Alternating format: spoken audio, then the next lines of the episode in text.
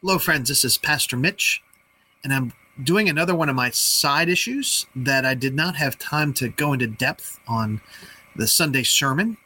And I'm wondering if you have questions about this issue. And the question we're hitting today is How do we interpret the days of creation in Genesis 1 and 2? I have heard some strongly uh, declare that the only correct way to interpret those days is as uh, 24 hour literal days, and that any other interpretation that maybe they are represent long periods of time are somehow a concession to liberalizing the Bible and the modern science, and and so they will uh, take issue with that. And I want to address that um, today. First of all, that the long before there was Darwin or other uh, questioning skeptics about that God was the creator, back even in the early days of the church, there were Christian thinkers who thought these days were not literal days. Um, that they were somehow something other than just 24 hour periods. And that includes the, the pre modern church fathers of Irenaeus, Justin Martyr, Origen, and especially Augustine, who wrote quite a bit on the creation and creation days. And at one point, he, he clearly declares this, this is a quote from Augustine, but at least we know that the creation, Genesis creation day, is different from the ordinary day with which we are familiar. So I'll just mention that that this has been an interpretation. Um, it is the more in the last couple hundred years that the idea that the the earth is is still young and that these days have to be taken literally is is a newer development in church teaching. So I'm going to kind of go through my slide and give you a few reasons basically from the text. Are there any indications within the text that these days should be taken more figuratively? So here we go. Um, one is there's the poetic language that's used in Genesis 1.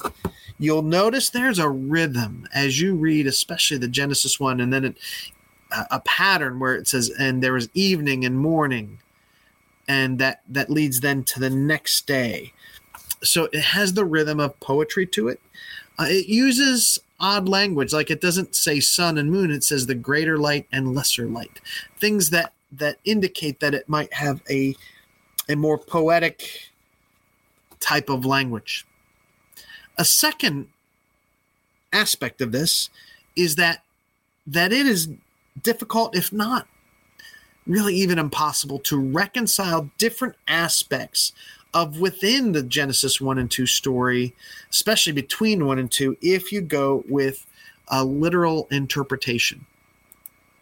So, so first of all, it, it says the sun and moon, but which would mark the days, is not created itself until day four. And so, what does a literal day mean before there's a sun and moon? Um, moreover, and I think this is more important to me, you you would have to fit all of Genesis two into the the latter half of day six in this in this account. Because in you know genesis in day six in genesis one you have but first the creation of all animals and then the finale is the human beings, male and female. Well, in Genesis 2, then you get more specifically the creation of Adam and Eve. And so before Eve is created, there's a lot of things, action that takes place in Genesis 2. And so that it doesn't wouldn't make sense that that would all fit within just that that one day. So the, there are those kind of things. And then there's there's just things that the text does not tell us that are left up there. It, it doesn't feel the need to tell us everything we want to know. It tells us what it intends to teach, which is what God is like. So what what doesn't it tell us? Well, the classic question, where did Cain get his wife? There's more to the story. Who, who was Cain afraid of when he was um, forced to, to leave his his mother and father after killing his brother? Like there were people out there. We we don't quite know how that fits in. So there are aspects of the story that that just don't reconcile well. And then thirdly, we are given a clear verse that tells us that it's that God's days are differently than our days. It says in Second Peter 3 8, Beloved, the, with the Lord, one day is as a thousand years, and a thousand years as one day. And so that's a pretty clear indication that that God views time differently than we do. And so there are other places where it refers to weeks, but it seems to mean a period of seven years, not just seven days.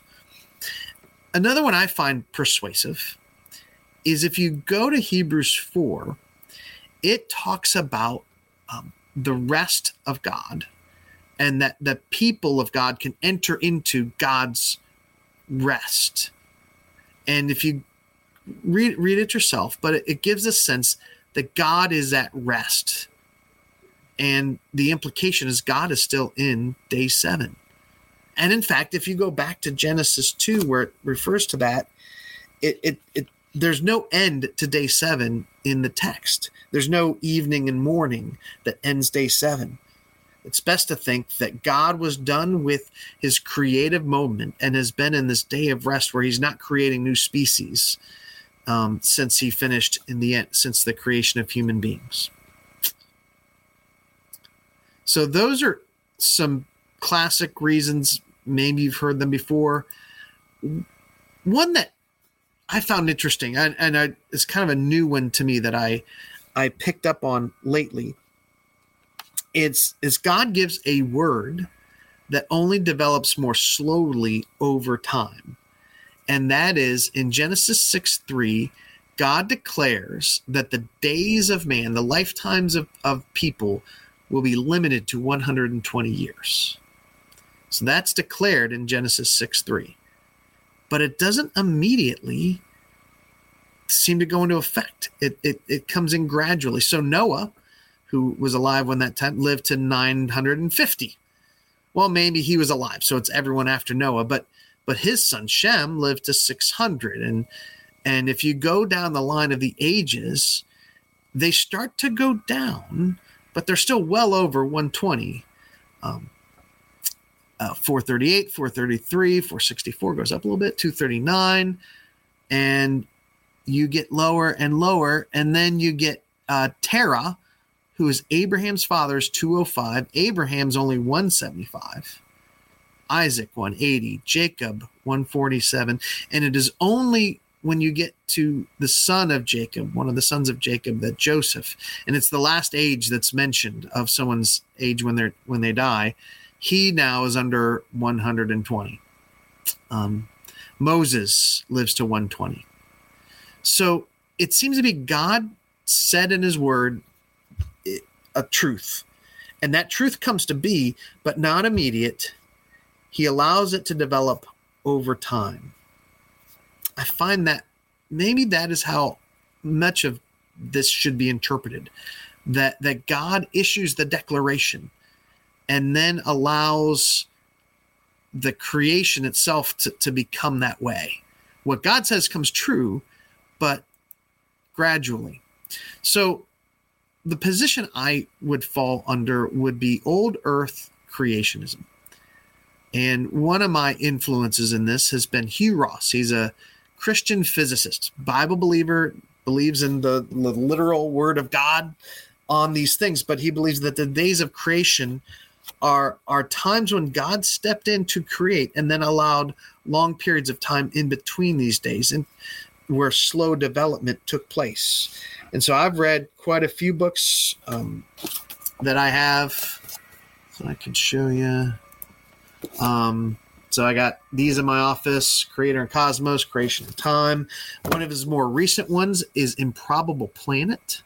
Uh, really interesting on how how the, the development of the earth over time and the, the new species open the door for for um, the extinction of old species opened the door for new species and and he sees how god has been at work to develop life to the point of humanity over this period of time that god is active in creation.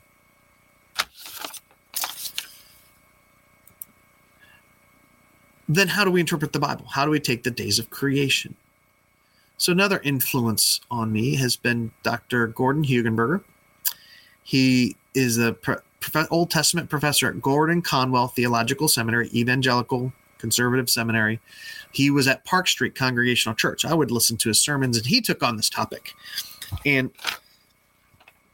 Gordon s- suggested in, in, that that maybe the best way to to see these days is not as human days, but days of heaven or days in heaven.